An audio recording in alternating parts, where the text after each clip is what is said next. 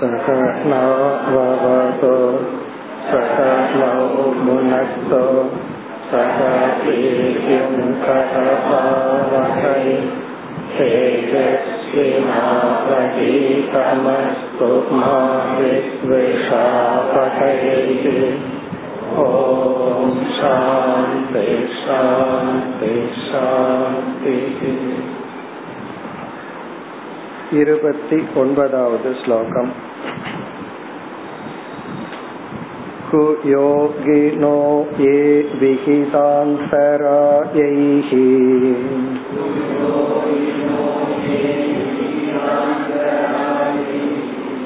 मनुष्यभूतैस्त्रिदशोपसृष्टैः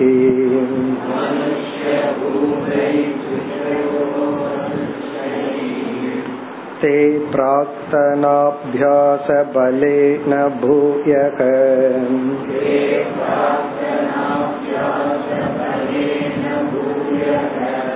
युञ्जन्ति योगं न तु कर्मतन्त्रम्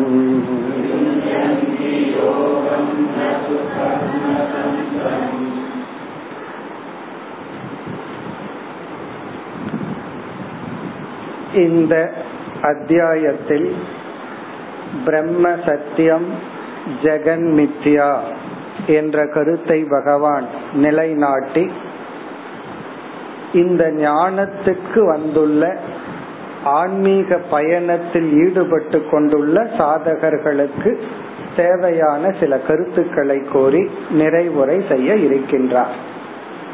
அதில் இந்த ஸ்லோகத்தில் குயோகினக குயோகி என்றால் சாதனையை நிறைவு செய்யாத சாதகர்கள். அதாவது அறகுறையான நிலையில் இருப்பவர்கள். அவர்களுக்கு விகித ஆந்தராயகி. ஆந்தராயக என்றால் தடைகள். விகிதம் என்றால் அவர்கள் தடைகளை சந்திக்கின்றார்கள். யார் யாரிடமிருந்து? மனுஷ்ய பூத த்ரிதச உபசிருஷ்டைகி மற்ற மனிதர்கள் மற்ற உயிரினங்கள் பிறகு தேவர்கள். இவர்கள் மூலமாக தடைகளை சந்திக்கும் பொழுது பிரார்த்தன அபியாச பலேன பூயக யோகம் யுஞ்சந்தி. ஏற்கனவே செய்த அபியாசத்தின் பலத்தை எடுத்துக்கொண்டு மீண்டும் மீண்டும் முயற்சி செய்ய வேண்டும்.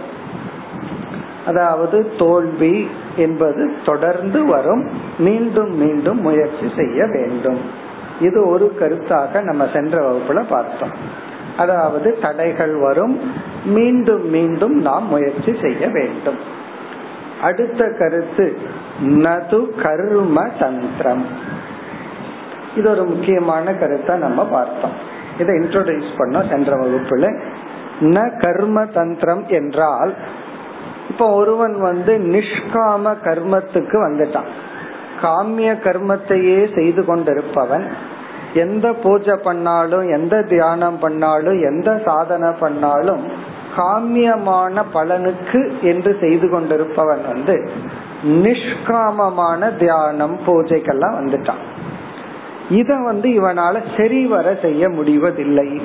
அப்ப இவன் என்ன நினைக்கிறான்? மீண்டும் காமிய கர்மத்துக்கு போயிடலாமா பகவான் சொல்றார் போக கூடாது அது நம்ம சென்ற வகுப்புல என்ன எக்ஸாம்பிள் பார்த்தோம். ஒருத்தன் வந்து நைன்த் ஸ்டாண்டர்ட் வந்து படிச்சிட்டு இருக்கான் அவன் வந்து அறுபது எழுபதுங்கிற லெவல்ல மார்க் வாங்கிட்டு இருக்கான் அவன் நினைக்கிறான் பேசாம எயித்துக்கு போய் நைன்டி பர்சன்ட் வாங்கலாமா அப்படி. இவன் எயித்து ஸ்டாண்டர்ட் போய் நைன்டி நைன் பர்சன்ட் வாங்கறது உத்தமமா?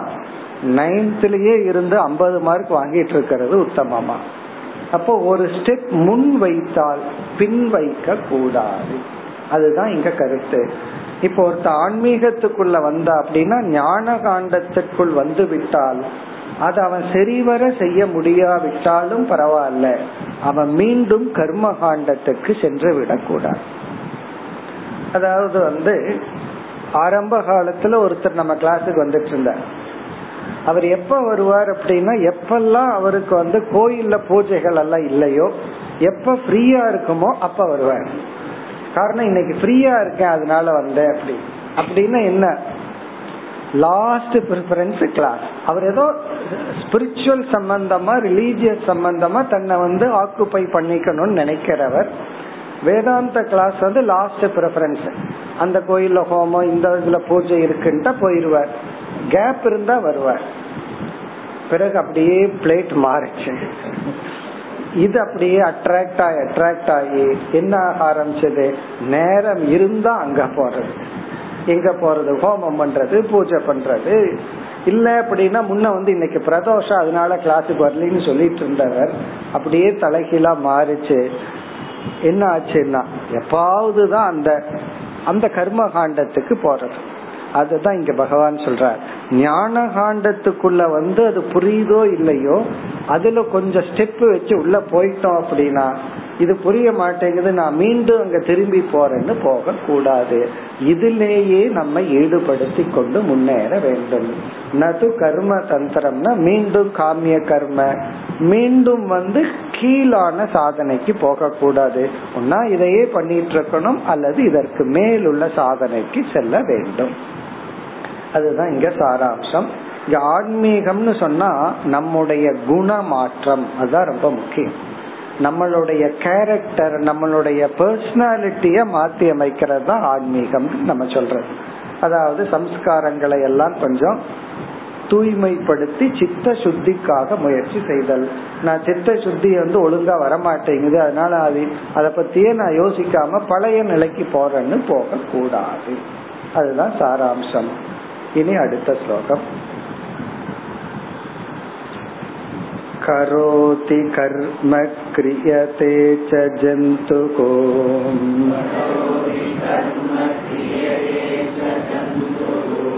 केनाप्यसौ चोतित आनिपातात्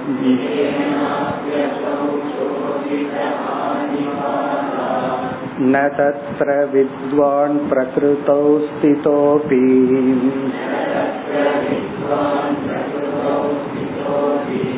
निवृत्ततृष्ण स्वसुखानुभूत्या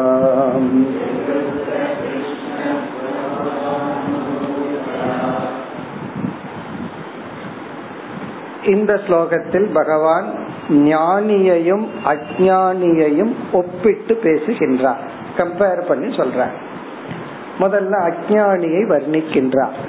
அதாவது சம்சாரியாக இருப்பவன் எப்படி இருக்கின்றான்? சம்சாரியினுடைய ஸ்திதி என்ன? ஸ்திதினா ஸ்டேட்டஸ் அவன் எப்படி இருக்கான்? அப்படின்னு முதல் இரண்டு வரியில் வர்ணித்து ஞானியினுடைய ஸ்டேட்டஸ் என்ன?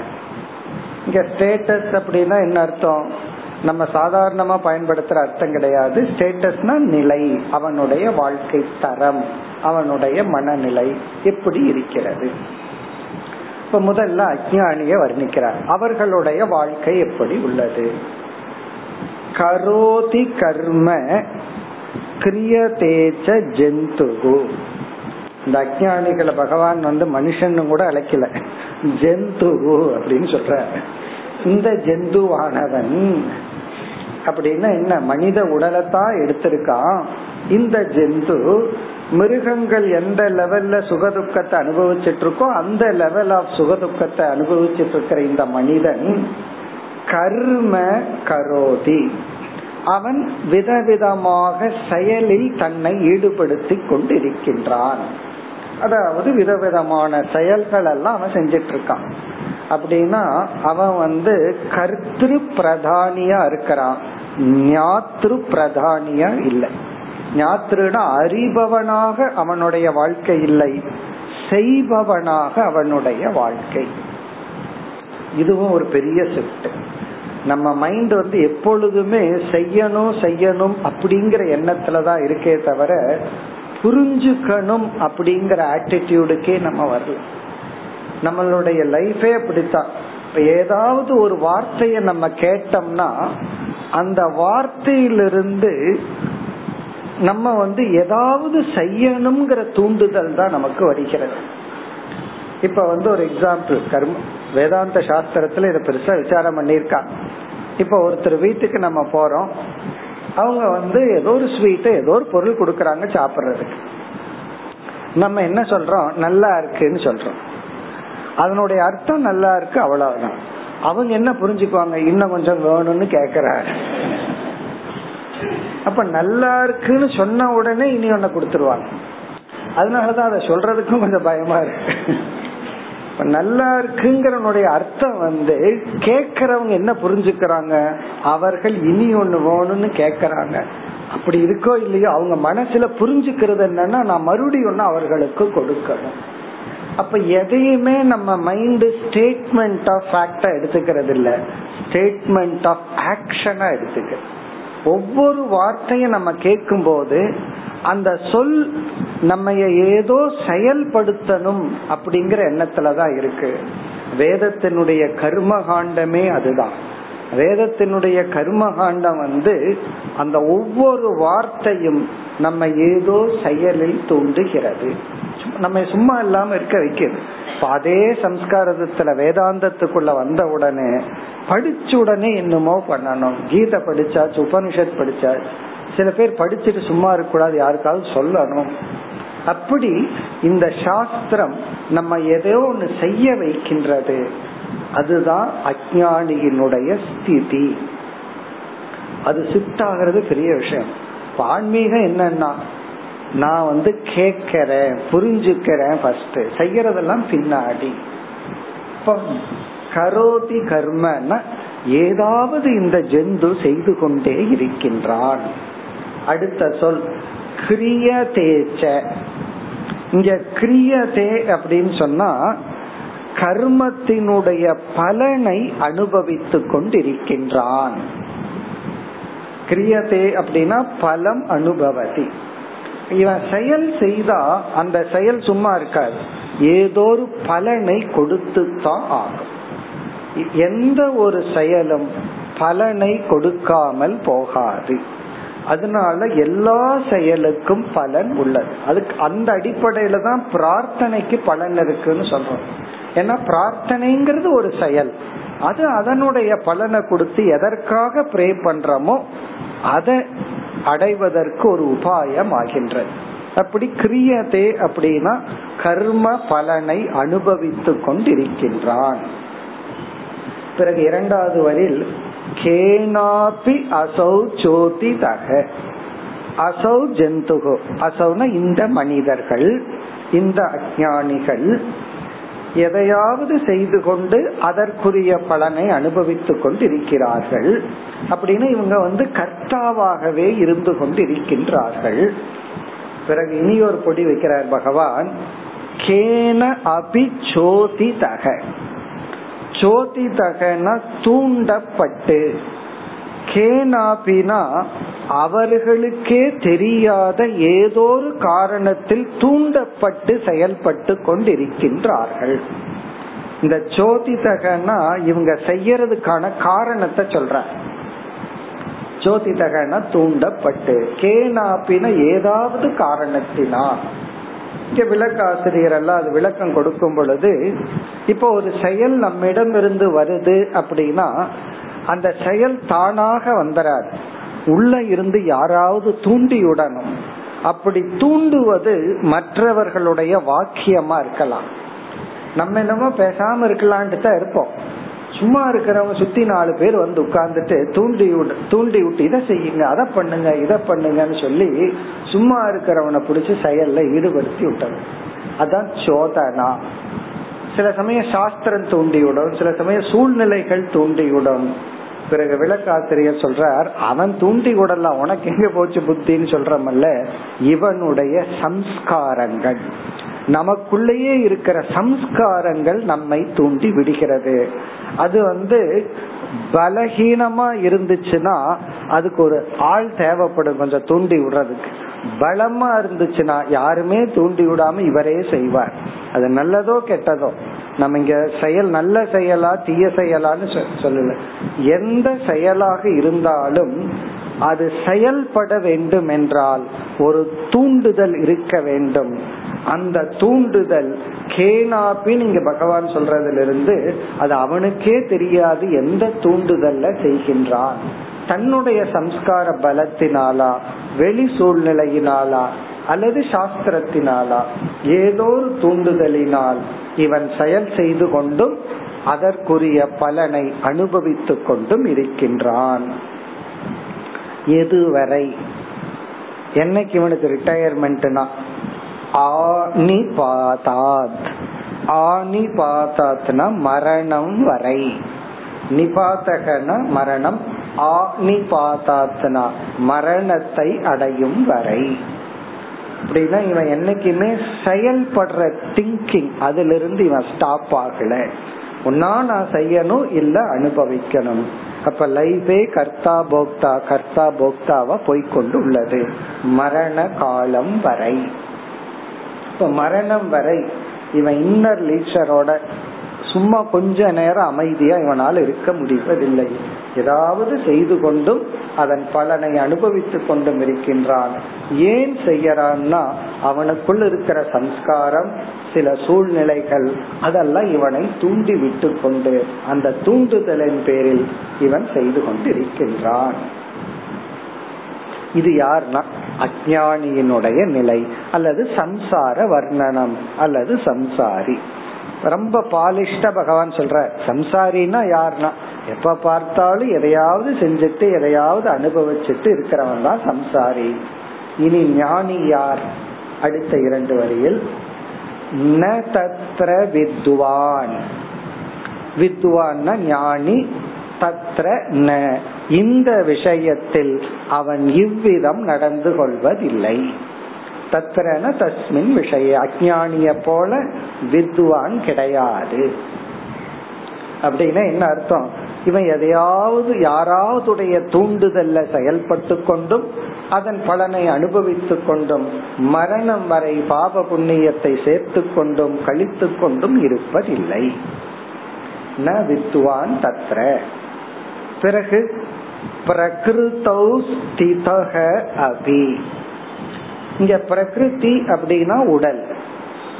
அவனுடைய உடலில் அவன் இருந்து கொண்டிருந்த பொழுதும் அதே சரீரத்துல அஜான அவஸ்தையில எந்த உடல் எந்த மனம் எந்த வாசனைகளோட வாழ்ந்தானோ அதே பிரகிருத்தியில் அவன் இருந்து கொண்டு இருந்த பொழுதும்.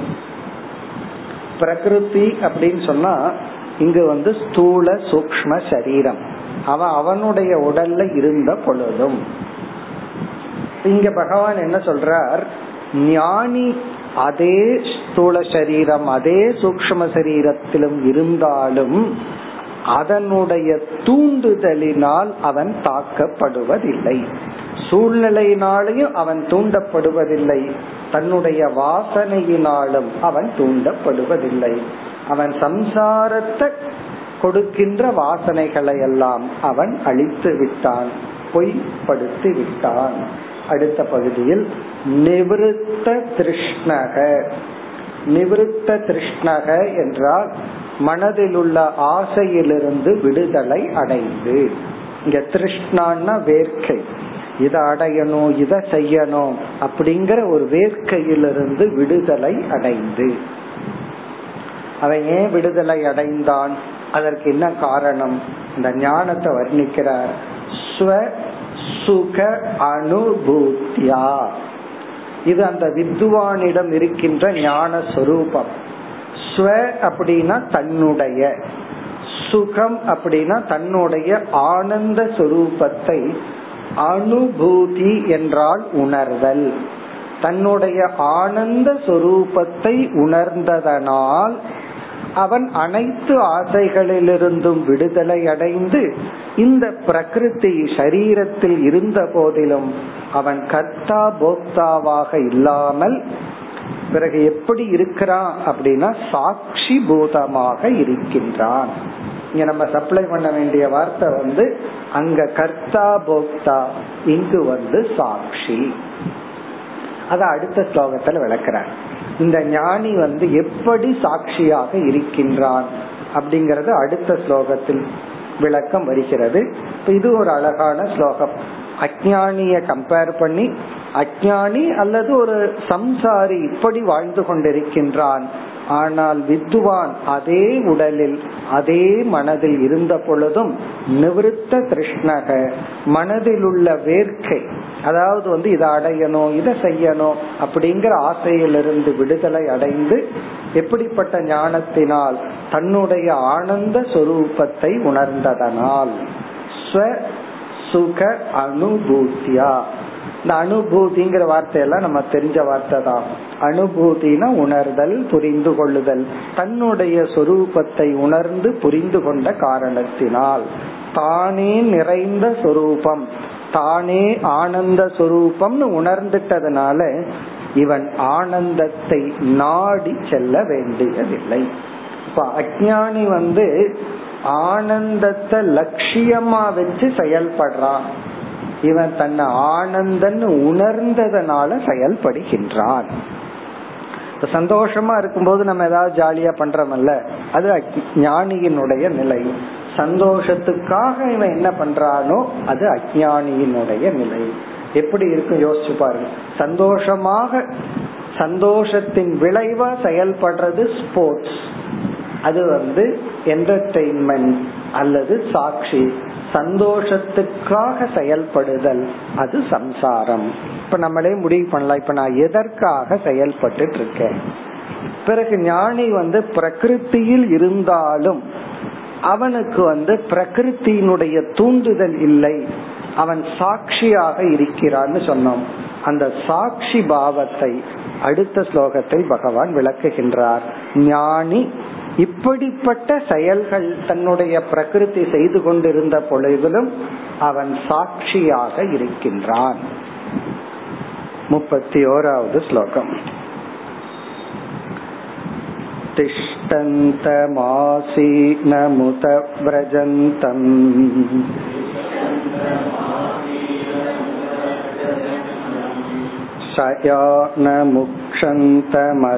शयानमुक्षन्तमदन्तमन्नम्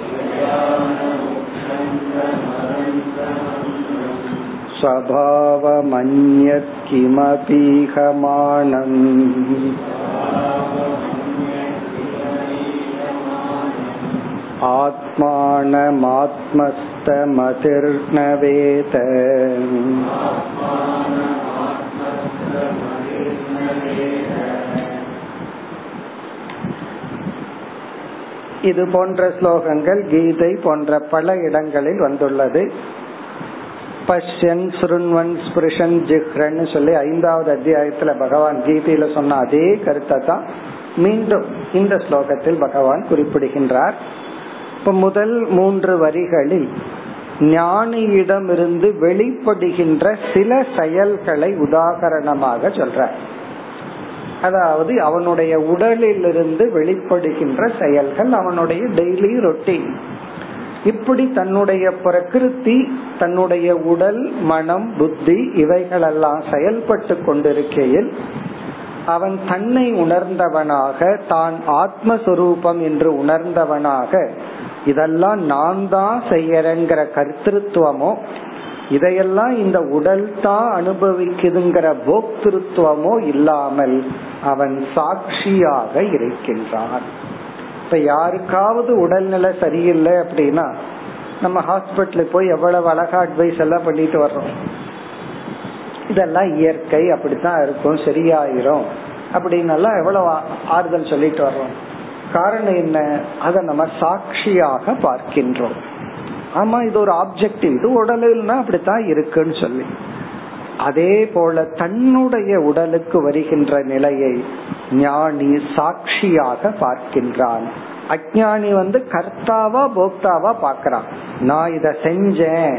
ஏதாவது நல்லது பண்ணிட்டான்னு வச்சுக்கோமே. நாலு பேர் பாராட்டுற மாதிரி பண்ணிட்டா கிளைம் பண்றான். நான் தான் செஞ்சேன் அப்படி கொஞ்சம் சரியில்லை அப்படின்னா யாரோ ஒருத்தர் மீது பிளேம் பண்ணி அதனால நான் செய்ய வேண்டியதா போச்சுன்னு சொல்றான்.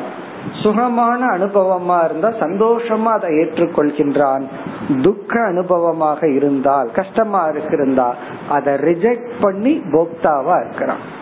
நம்ம வந்து எவ்வளவு நேரம் அக்செப்டட் போக்தாவா இருக்கிறோம் நான் அக்செப்டட் போக்தாவா இருக்கிறோம். யோசிச்சு பார்த்தோம் அப்படின்னா காலையிலிருந்து சாயந்தரத்து வரைக்கும் நான் அக்செப்டட் போக்தா தான் அதிகமா இருக்கும். அப்படின்னா இது எனக்கு வேண்டாம் ஆனா வந்துடுச்சு. ஏற்றுக்கொள்ளாத அனுபவிக்கவனா இருக்கிறோம். சாட்சி அப்படின்னா நெய்தர் அக்செப்டன்ஸ் நார் நான் அக்செப்டன்ஸ் ரிஜெக்ட் பண்றதும் இல்ல அக்செப்ட் பண்றதும் இல்ல. வேடிக்கை பார்த்தல். உடனே நம்ம கேட்கலாம் வேடிக்கை பாக்குறதுல என்ன சுகம் இருக்குன்னா சீரியல் பாக்குறதுல சொகம் இல்லையா இருக்கா? ஏன்னா அது வேடிக்கையாக இருப்பதனால். இப்ப சீரியல் பாக்குறதுல அவ்வளவு சுகம் ஏன் இருக்கு அப்படின்னா அதுக்கு நம்ம சாட்சியா இருக்கிறோம். அதுல நம்ம சம்பந்தப்படல. ஆனா அதே சமயத்துல சாட்சியா இருக்கிறோம். அதே போல நம்முடைய அனாத்மா லெவல்ல நடக்கிறத நம்ம வேடிக்கை பார்க்க தெரிந்தால் அதுதான் மோக்ஷம். அதுதான் சாட்சி பாவம். எளிமையான ஸ்லோகம். முதல் மூன்று வரையில ஞானியிடமிருந்து வெளிப்படுகின்ற செயல்கள். பகவானுக்கு வாய்க்கு என்னென்னலாம் வருதோ அந்த செயல்களை எல்லாம் சொல்றார். என்ன செயல்ங்கிறது முக்கியமல்ல. இப்படியெல்லாம் உடலும் மனதும் செயல்பட்டு கொண்டிருக்கும் பொழுது ஞானி சாட்சியாக பார்க்கின்றான். கர்த்தா போக்தாவாக உணர்வதில்லை. அதுதான் சாராம்சம். திஷ்டந்தம். திஷ்டந்தம்னா நின்று கொண்டு இருக்கும் பொழுது.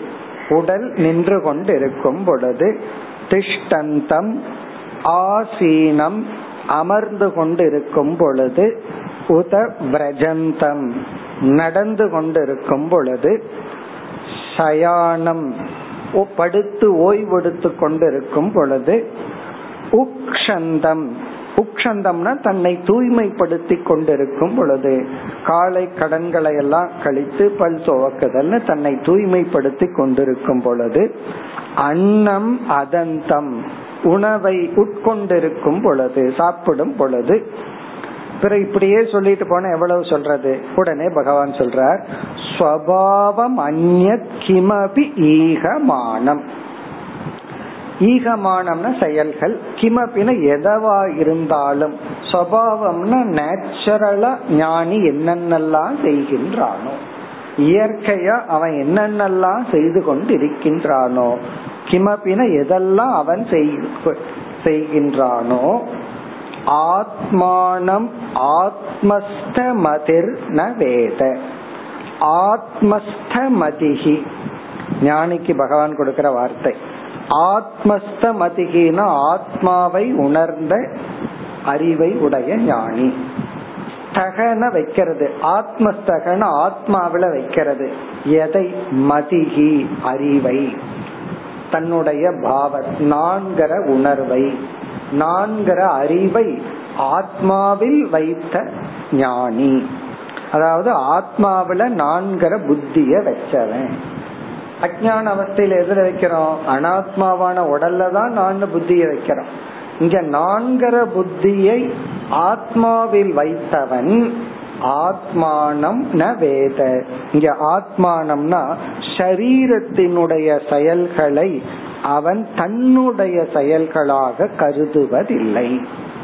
இந்த உடம்பு செய்யற மனசு செய்யற செயலை நான் செய்வதாக அவன் கருதுவதில்லை. பிறகு யார் செய்கிறார்கள்? இந்த அனாத்மா செய்கிறது.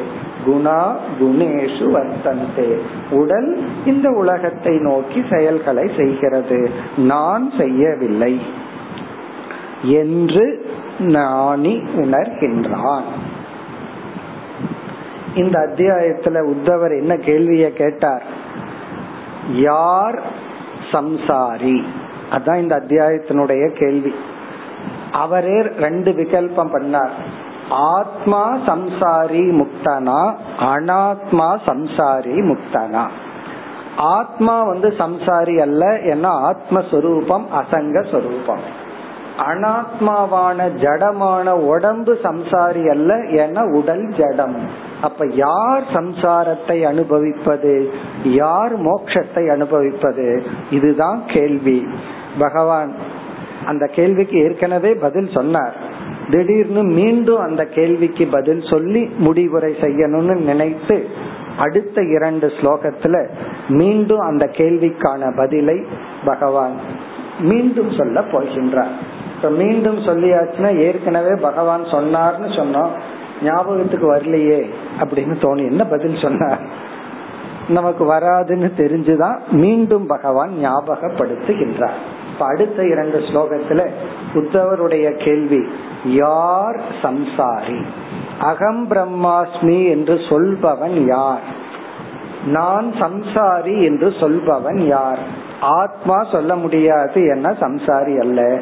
ஜடமான உடம்பு சொல்ல முடியாது என்ன? அது ஜடம். இப்ப யாரு சொல்ற? இப்ப நான் முக்தன்னு சொல்பவன் யார்? அகம் பிரம்மாஸ்மின்னு சொல்ற ஆள் யாரு? அந்த கேள்விக்கான பதில் அடுத்த இரண்டு ஸ்லோகத்துல பகவான் மீண்டும் கூறுகின்றார் முப்பத்தி இரண்டாவது ஸ்லோகம் यति स्म पश्यत्तसदिन्द्रियार्तम्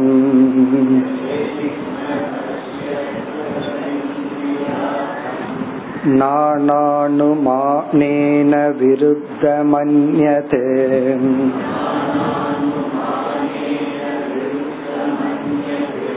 न मन्यते वस्तुतया मणिषी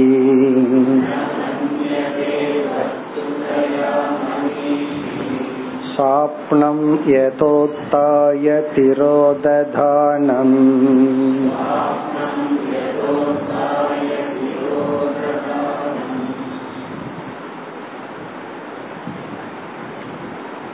இந்த ஸ்லோகத்தில் ஞானத்தை அடைபவன் ஞானி. இந்த ஞானம் ஞானியினுடைய அந்த கரணத்தை சார்ந்தது என்று கூறி அடுத்த ஸ்லோகத்துல வந்து இந்த ஞானத்தை அடைவதும் ஞானத்துக்கு முன்னாடி சம்சாரியா இருக்கிறதும் ஆத்மா அல்ல. நம்முடைய மனம்தான் அப்படிங்கிற பதிலை கூறுகின்றார். இப்ப பதில் என்ன என்றால் தூய ஆத்மாவும் சம்சாரியோ முக்தனோ அல்ல தூய ஜடமான உடலும் மனமும் அதாவது ஜடமான உடலும் மனமும் சம்சாரியோ முக்தனோ அல்ல. ஆத்மாவினுடைய சைத்தன்யத்தை பிரதிபிம்பிக்கின்ற சிதாபாசத்துடன் கூடிய மனம் சம்சாரி சிதாபாசத்துடன் கூடிய மனம் முக்தன். இப்ப அந்த ஞானத்தை சிதாபாசத்துடன் கூடிய மனம் அந்த மனதுதான் சம்சாரி அந்த மனதுதான் மோட்சத்தை அடையணும். நம்ம என்ன உதாரணம் பார்த்தோம்? இந்த கேள்விக்கு பதில் சொல்லும் பொழுது ஒரு பானை இருக்கு அதற்குள்ள தண்ணீர் அதற்குள்ள சூரியனுடைய பிரதிபிம்பம் இருக்கு. அந்த சூரியனுக்கு இப்ப சாய்ஸ் இருக்கு. எந்த சூரியன் தண்ணிக்குள்ள இருக்கிற சூரியனுக்கு தன்னையே பார்த்து தான் யார்? இந்த பானைக்குள் தண்ணீரில் இருப்பவன்னு நினைக்கலாம். அல்லது இந்த பானையும் தண்ணீரும் என் சொரூபத்தை வெளிப்படுத்தும் உபாதிகள் நான் மேலே உள்ள சூரியன்னு நினைக்கலாம். இப்ப இதுல எது உண்மைனா அந்த சூரியனை தன்னை பொய்யான சூரியன் நினைச்சா அது ஞானம். அது வெளிப்படுற உபாதிய தான்னு நினைச்சா அது அஜானம் இப்ப அந்த உபாதி தான் சம்சாரி முக்தன் அப்படின்னு பகவான் ஏற்கனவே பதில் சொன்னார். அதை இந்த ரெண்டு ஸ்லோகத்துல மீண்டும் ஞாபகப்படுத்துறார். இப்ப இந்த ஸ்லோகத்துல முதல் வரியில் இந்த பிரபஞ்சத்துக்கு நான்கு அடைமொழி கொடுக்கிறார் பகவான். இப்படிப்பட்ட பிரபஞ்சத்தை அஜானிகள் சத்தியமாக நினைத்து துயரப்படுகிறார்கள். ஞானி சத்தியமாக நினைப்பதில்லை. எப்படிப்பட்ட பிரபஞ்சம்? நான்கு சொற்களால் இந்த பிரபஞ்சத்துக்கு விளக்கம். பிறகு அந்த பிரபஞ்சத்துக்கே இனி ஒரு உதாகரணம் வந்து சொப்பனம். இப்ப இரண்டாவது வரையில ஞானி வந்து இப்படிப்பட்ட பிரபஞ்சத்தை சொப்பனத்துக்கு நிகராக பார்க்கின்றான். இதுதான் சாராம்சம். பஷ்யதி. யதி ஸ்ம பஷ்யதி என்றால் பார்க்கின்றார்கள். இப்படிப்பட்ட உலகத்தை நம்ம புரிஞ்சுக்கணும். அஜானி சத்தியமா பார்க்கிறான். ஞானி வந்து பார்க்கிறான். ஆனா சத்தியமாக பார்ப்பதில்லை. இப்ப வந்து அழகான மரத்துல வந்து ஒரு யானையினுடைய சிலை இருக்கு. யானை மாதிரியே இருக்கு. இது வந்து மரத்தால் ஆனதுன்னு தெரியாம உண்மையான யானைன்னு நினைச்சிட்டு ஒருத்தன் பாக்கிறான் இது வந்து மரத்தால் செய்யப்பட்டதுங்கிற ஞானத்துடன் ஒருத்தன் பாக்கிறான் ரெண்டு பேர்த்துக்கு ஒரே காட்சி தான் ரெண்டு பேர்த்துக்கும் யானை மாதிரியே தெரிகின்றது. ஆனா என்ன பெரிய வித்தியாசம்னா ஒருத்த உண்மைய உணர்ந்து பார்க்கிறான் ஒருத்த உண்மைய உணராமல் பார்க்கின்றான். அதனாலதான் ஞானத்துக்கு அப்புறம் இந்த உலகம் அப்படியே இருக்கு. உலகத்துல எந்த மாற்றமும் இல்லை. ஞானத்துக்கு முன்னாடி இந்த உலகம் எப்படி இருந்ததுன்னா டெரர். சம்சாரத்தை கொடுக்க காரணமா இருந்தது. ஞானம்ங்கிற ப்ராசஸ்ல இதையெல்லாம் களைச்சு விட்டோம். இதெல்லாம் அப்படி எல்லாம் கிடையாது. நேதி நேதின்னு. ஞானத்துக்கு அப்புறம் மீண்டும் அதே தான். அதனாலதான் ஜென் புத்திசத்துல ஒரு ப்ராவர்ப் இருக்கு. பிஃபோர் லிபரேஷன் ஞானத்துக்கு முன்னாடி வந்து அதாவது அஜான அவஸ்தையில ஆறு மண்ணு எல்லாம் ஆறு மண்ணு தான் ஞான ப்ராசஸ்ல ஆறு ஆறு கிடையாது மண்ணு மண்ணு கிடையாது. ஞானத்துக்கு அப்புறம் ஆறு ஆறு தான் மண்ணு மண்ணு தான் அதாவது வந்து ஞானத்துக்கு முன்னாடி வந்து அது அதுதான். ஞானம்ங்கிற ப்ராசஸ்ல இதையெல்லாம் கலைச்சு விடுறான். ஞானத்துக்கு அப்புறம் மறுபடியும் கலைக்க வேண்டாம் அப்படியே இருக்கட்டும். மனசுல புரிஞ்சுட்டா போதும்னு புரிஞ்சுக்கிறோம். இப்ப அதுதான் இங்கு சொல்லப்படுகிறது. எதிஸ்ம பஷ்யதி. இந்த ஜெகத்த பகவான் வந்து எப்படி சொல்றார்? இந்திரியார்த்தம். இந்திரியார்த்தம்ங்கிற சொல் ஜெகத்தை குறிக்கின்றது. இந்திரியத்துக்கு பொருளாக விளங்கும் தத்துவம். அதுவும் உண்மைதானே? பகவான் எவ்வளவோ படைச்சிருந்தாலும் எது நமக்கு உலகம்? நம்மால பார்க்கப்படுறதுன்னு நமக்கு உலகம். நம்ம இந்திரிய கோச்சரமா இல்லாதது பகவான் படைச்சிருந்தா என்ன? படைக்காட்டி என்ன? இப்ப இந்திரியார்த்தம்னா நம்மால் அனுபவிக்கப்படுவது இந்த ஜெகத்தானது. நான்கு அடைமொழி. முதல் அடைமொழி அசத். அசத் இந்திரியார்த்தம். இந்த இந்திரியார்த்தம் வந்து அசத் அசத் ஸ்வரூபம் முதல்ல நாலு என்னன்னு பார்த்துட்டு பிறகு பொருளுக்கு வருவோம். முதல் சொல் வந்து அசத். இரண்டாவது வந்து இரண்டாவது வரியில் நானா. நானாங்கிறத இரண்டாவது தத்துவமா எடுத்துக்கொள்ளலாம் நானா. மூன்றாவது அனுமானேன விருத்தம். நான்காவது அந்நது. இதெல்லாம் ஜெகத்துக்கு அடைமொழி. அசத்து நானா அனுமானேன விருத்தம் பிறகு அந்நது இப்படிப்பட்ட உலகம். நீ ஒவ்வொன்னா வருவோம். அசத் அப்படிங்கிற சொல்ல நம்ம ரெண்டு விதமா பொருள் பார்க்கலாம். ஒன்று வந்து அசத் அர்த்தம் அப்படின்னா மித்தியா பொய்யான உலகம். விசாரிச்சு பார்த்தா கிடையாது. விசாரிக்கிறதுக்கு முன்னாடி இருக்கு. விசாரம் பண்ற வரைக்கும் இருக்கும். விசாரம் பண்ணா இருக்காது. அப்படி பொய்யான உலகம். அல்லது இதற்கு இனி ஒரு பொருள் வந்து அசத் இந்திரிய அர்த்தம். பொய்யான இந்திரியத்தால் பார்க்கப்படுகின்ற உலகம். இந்த அசத்துங்கிறது இந்திரியத்துக்கு அடைமொழியா போட்டா அதாவது நம்ம சொல்றோம் உலகம் பொய் உலகம் பொய்னு இங்க இப்படி ஒரு இது போட்டா நீ பார்க்கிற உலகம் பொய்ங்கிறது ரெண்டாவது. அது பொய்யா இல்லையாங்கிறது அப்புறம் பேசிக்குவோம். நீ பார்க்கிற இந்திரியமே பொய் தானே. பொய்யான இந்திரியத்தில் நீ எதை பார்த்தா அது எப்படி உண்மையா இருக்க முடியும்? அப்போ நீ பார்க்கிறதே பொய். பொய்யான இந்திரியத்தால் பார்க்கப்படுவதுதான் இந்த உலகம். யோசிச்சு பார்த்தா இது உண்மை நமக்கு தெரியும். இப்ப நம்ம கண்ணுக்கு இந்த உலகம் ஒரு மாதிரியா இருக்கு. நாய் பூனை பறவைகள் அந்த கண்ணுக்கு இந்த உலகம் எப்படி இருக்கு.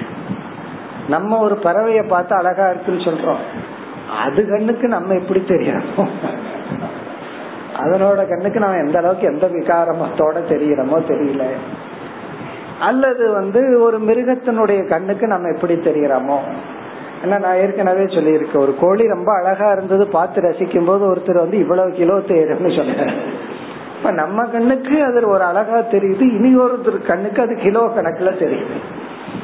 அப்படி நம்ம பார்க்கிற புலன்களே நமக்குத்தான் உண்மை.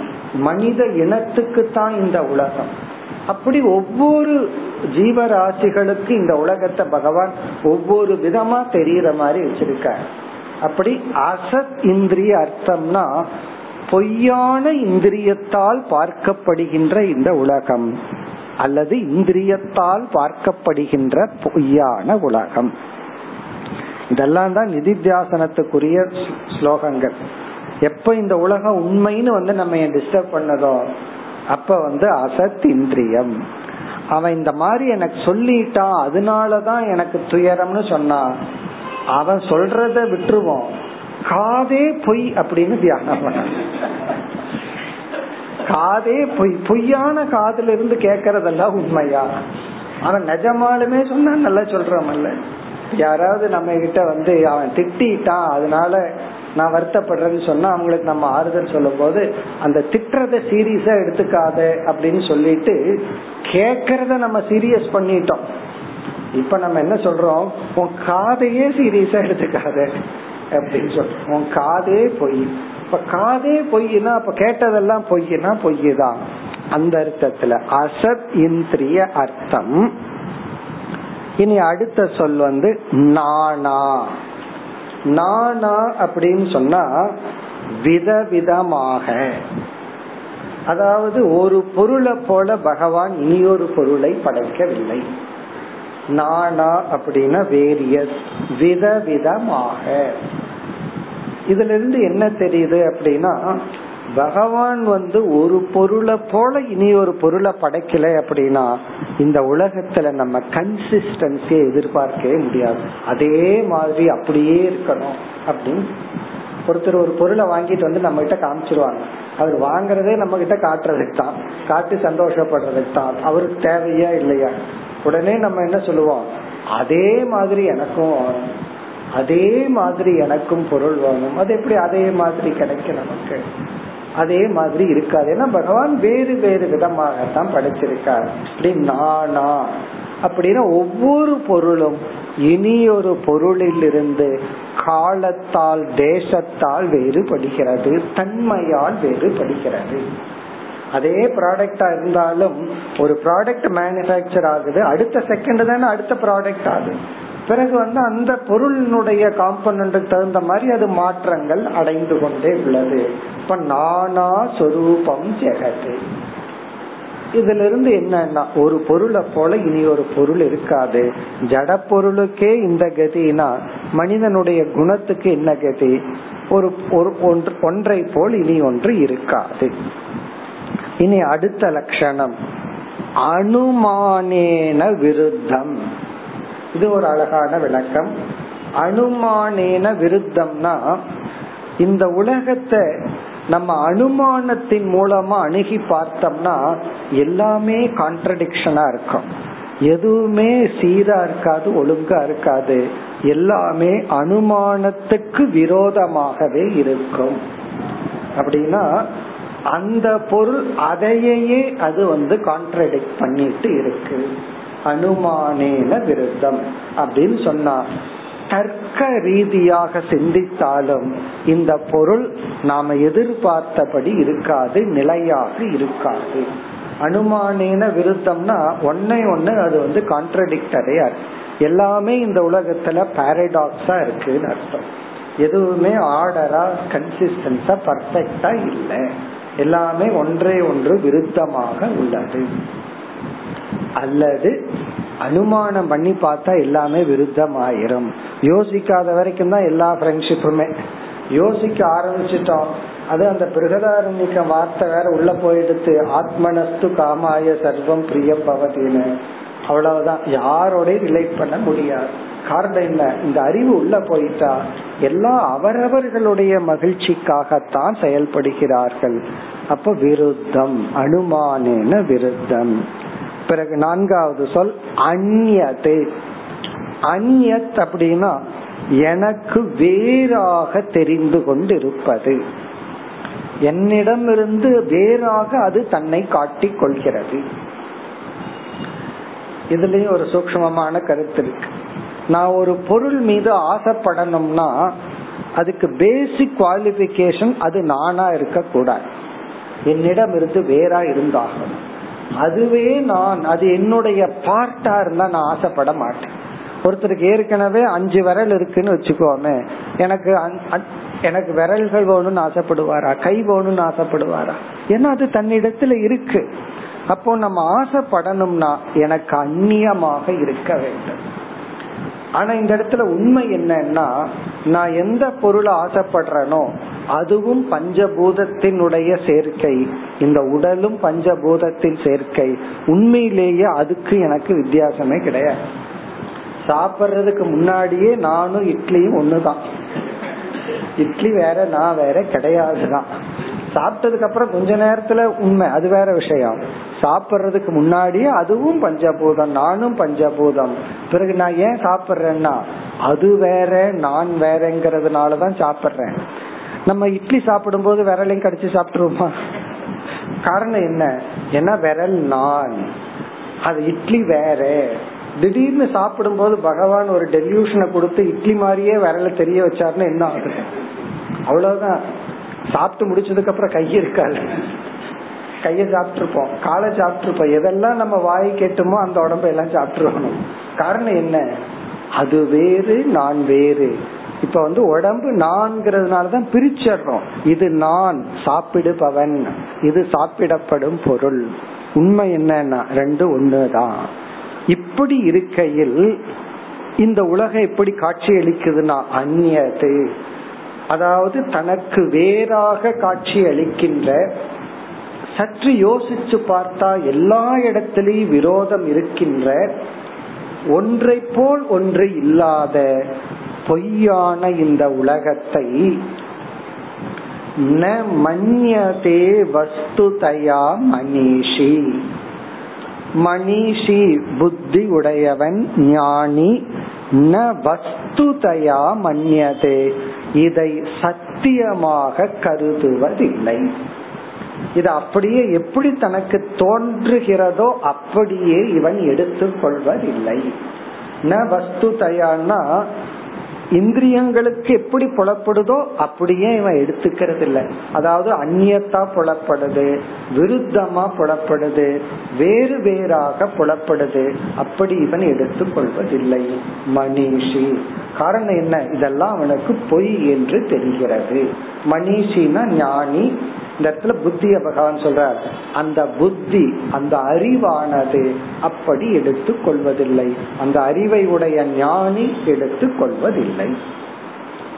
பிறகு இதையெல்லாம் எப்படி பார்க்கறான். நான்காவது வரியில் ஸ்வாப்பனம் யதா உத்தாய திரோததானம். திரோததானம்னா நீங்க கூடிய மறையக்கூடிய சுவாப்பனம் அப்படின்னா சொப்பன பிரபஞ்சத்தை போல. யதா உத்தாய. உத்தாயன எழுந்தவுடன் மறையக்கூடிய சொப்பன பிரபஞ்சத்தை போல் பார்க்கின்றான். ஞானி எப்படி இந்த உலகத்தை பார்க்கிறான் எழுந்ததற்கு பிறகு மறையக்கூடிய கனவை போல் இந்த உலகத்தை ஞானி பார்க்கின்றான். இப்படி சொல்லி நீ அடுத்த ஸ்லோகத்துல பகவான் பதில் சொல்றார். இப்படி பார்க்கிறதும் இப்படி பார்க்காமல் இருப்பதும் புத்தி விசேஷம். ஆத்மாவுக்கு சம்சாரமும் இல்லை மோக்ஷமும் இல்லை என்ற கருத்தை உத்தவர் கேட்ட கேள்வியை மீண்டும் பகவான் தெளிவுபடுத்துகிறார். அடுத்து முப்பத்தி மூன்றாவது ஸ்லோகம். पूर्वं गृहीतं गुणकर्मचित्रम्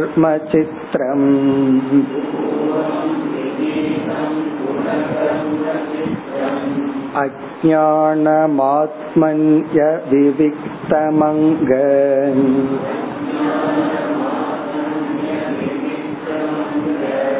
निवर्तते तत्पुनरीक्षयैव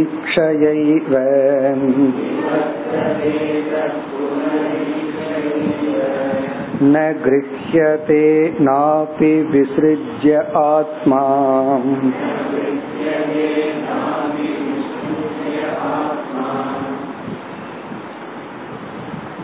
இதுவும் ஒரு அழகான கம்ப்ளீட் ஸ்லோகம் முழுமையான வேதாந்த சாரத்தை பகவான் கூறுகின்றார் பூர்வம் கிரகீதம் குணகர்ம சித்திரம் பூர்வம் என்றால் ஞானத்திற்கு முன்னாடி சம்சாரியாக இருக்கின்ற காலத்தில். பூர்வம்னா முதலில் அறிவெல்லாம் வர்றதுக்கு முன்னாடி ஆத்ம ஞானத்துக்கு முன்னாடி கிரகீதம் இப்படி புரிந்து கொள்ளப்பட்டுள்ளது. அதாவது ஞானத்துக்கு முன்னாடி இந்த மாதிரி புரிந்து கொள்ளப்பட்டுள்ளது. என்ன மாதிரி? எதை எப்படி புரிந்து கொள்ளப்பட்டது? இப்ப எதை எப்படி? அத சொல்றார். குண கர்ம சித்திரம் அஜானம் குண கர்ம சித்திரம் அப்படிங்கிற சொல் சரீரத்தை குறிக்கின்றது. குண கர்ம சித்திரம். இதுல இருந்து நம்ம உடல்ங்கிற அர்த்தத்தை எடுக்கணும். குண கர்ம சித்திரம். சித்திரம் அப்படின்னா விதவிதமான ஒரு உடலை போல பகவான் இனி ஒரு உடலை படைக்கல. சித்திரம்னா விதவிதமான விசித்திரம் ரொம்ப ரேர் விதவிதமான. இந்த உடல் எப்படி வந்துள்ளது? குண கர்ம. குணத்தினாலும் கர்மத்தினாலும் உருவான. கர்மத்தினால் உருவான. நம்ம உடம்பு வந்து நம்ம கர்ம பலன் கர்மத்தினுடைய வினை. நம்ம வந்து எப்படி பணம் கொடுத்து ஒரு பொருள் வாங்குறது போல நம்ம கர்ம பலன்ல இந்த உடலை வாங்கி இருக்கோம் சரி அந்த கர்மம் ஏன் பண்ணணும்? குணம். சத்வரஜமஸ்ங்கிற குணத்தின் அடிப்படையில் செயல்கள் செய்து செயலின் அடிப்படையில் பெற்ற சித்திரமான உடல்.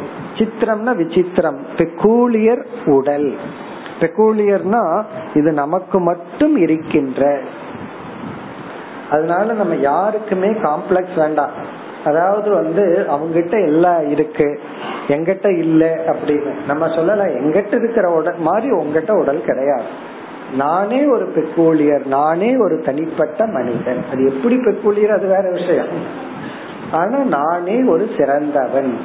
ஏன்னா சில பேர் வந்து சில பொருள் வாங்குறதே மத்தவங்கிட்ட இல்லாததை நம்ம வச்சுக்கணும் அப்படின்னு. அதுல ஒரு பெருமை. ஏன்னா எல்லாத்துக்கிட்டையும் இங்க இல்ல. எங்கிட்ட மட்டும் இங்க இருக்கு அப்படின்னா நம்ம உடம்பே அப்படித்தான் இருக்கு. யாருகிட்டையும் இல்லாத தன்மை நம்ம உடம்புல இருக்கு. அஜானம் அஜானம்னா இந்த இடத்துல பிரகிருதி. பிரகிருதி காரியம். இந்த பிரகிருத்தியிலிருந்து தோன்றியதுதான் இந்த உடல். இந்த உடலை சொல்லி பிறகு சொல்றார் ஆத்மனி அவிவிக்தம் அங்க. அங்க குழந்தாய் என்று உத்தவரை பகவான் அழைக்கின்றார். ஹே அங்க உத்தவா ஆத்மனி அவிவிக்தம். இந்த உடல் ஆத்மாவிடமிருந்து பிரிக்கப்படாமல் முன் இருந்தது. ஆத்மனி அவிவிக்தம் பூர்வம் கிரகிதம். இந்த உடல் எப்படி நம்மால் கிரகிக்கப்பட்டுள்ளது என்றால் பூர்வம்ன ஞானத்துக்கு முன்னாடி ஆத்மாவுடன் பிரிக்கப்படாமல் இந்த உடல் கிரகிக்கப்பட்டுள்ளது. வேதாந்தத்தினுடைய சாரத்தை சொல்ற இது புரியணும்னா இத்தனை இத்தனை வருஷம் படிச்சிருந்தா தான் இந்த வார்த்தையே புரியும். இந்த ஸ்லோகமே புரியும். அதாவது ஆத்மாவிடம் பிரிக்கப்படாமல் அப்படின்னா ஆத்மா அனாத்மாவை கலந்து முன்னாடி இது கிரகிக்கப்பட்டுள்ளது. பிறகு என்ன ஆச்சுன்னா நிவர்த்ததே தத் புனக ஈக்ஷயா ஏவ.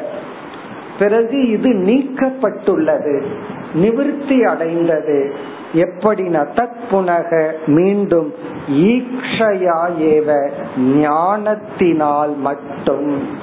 அறிவினால் இந்த உடல் ஆத்மாவிடமிருந்து நீக்கப்பட்டு விட்டது. ஈக்ஷயா ஏவன ஜஸ்ட் பை நாலேஜ் அலோன் வெறும் அறிவினாலேயே இது நீக்கப்பட்டு உள்ளது. இதெல்லாம் வந்து முழு ஆன்மீக பயணத்தை சொல்லிட்டார். அதாவது அஜான அவஸ்தையில உடம்பும் ஆத்மாவும் கலந்தே புரிந்து கொள்ளப்பட்டுள்ளது. இந்த ஞானம் வந்து இத நீக்கிடுச்சு. இந்த உடலை நீக்கிடுச்சு ஞானத்தினால மட்டும் பிறகு கடைசி வரியில பகவான் கூறுகிறார் ந கிரஹ்யதே ந விருசிஜக ஆத்மா.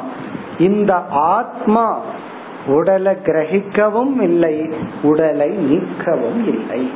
இந்த ஆத்மா எப்பாவது உடலை எடுத்துட்டதா அல்லது எப்பாவது ஒரு நாள் உடலை நீக்குவதோ கிடையாது. இந்த ஆத்மா உடலை தான் என்று எடுத்துக்கொள்வதோ தான் அல்ல என்று நீக்குவதோ செய்யவில்லை. இத செஞ்சதெல்லாம் நம்ம புத்தி தான். அறிவு வர்றதுக்கு முன்னாடி உடம்ப ஆத்மாவோட எடுத்துடுச்சு. ஞானம் வந்த உடனே ஆத்மாவிடம் இருந்து உடலை நீக்கி விட்ட விட்டது. இதெல்லாம் புத்தி தான் செய்கிறது. ஆகவே சம்சாரி முக்தன் நம்முடைய மனம்.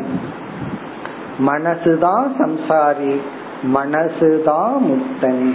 யோக சாஸ்திரத்துல மனசு விழிச்சிட்டு இருக்கிற வரைக்கும் சம்சாரி. அதனால மனச வந்து முழுமையா அழிக்கணும் அல்லது சமாதிக்கு கொண்டு போகணும்னு சொல்கிறார்கள். வேதாந்த சாஸ்திரத்துல அஜானத்துடன் கூடிய மனம் சம்சார காரணம். ஞானத்துடன் கூடிய மனம் சம்சார காரணம் அல்ல. மனச அழிக்க வேண்டாம். மனதுக்கு அறிவை கொடுக்க வேண்டும். மனச அப்படியே வச்சிருந்த அறிவை கொடுக்கணும். இப்ப உத்தவருடைய கேள்வி என்னன்னா அவர் கேக்குற கடைசி கொஸ்டின் என்னன்னா யார் சம்சாரி யார் முக்தன்? ஆத்மா சம்சாரியும் அல்ல முக்தனும் அல்ல இத புரிஞ்சுக்காத மனம் சம்சாரி புரிஞ்சிட்ட மனம் முக்தன் என்று கூறி மேலும் சில கருத்துக்களை கூறி பகவான் நிறைவு செய்ய இருக்கின்றார். அடுத்த வகுப்பில் தொடர்வோம். ஓம் பூர்ணமத பூர்ணமிதம் பூர்ணா பூர்ணமுதச்சதே. பூர்ணய பூர்ணமாதாய பூர்ணமிவாவசிஷ்யதே ஓம் சாந்தி சாந்தி சாந்தி.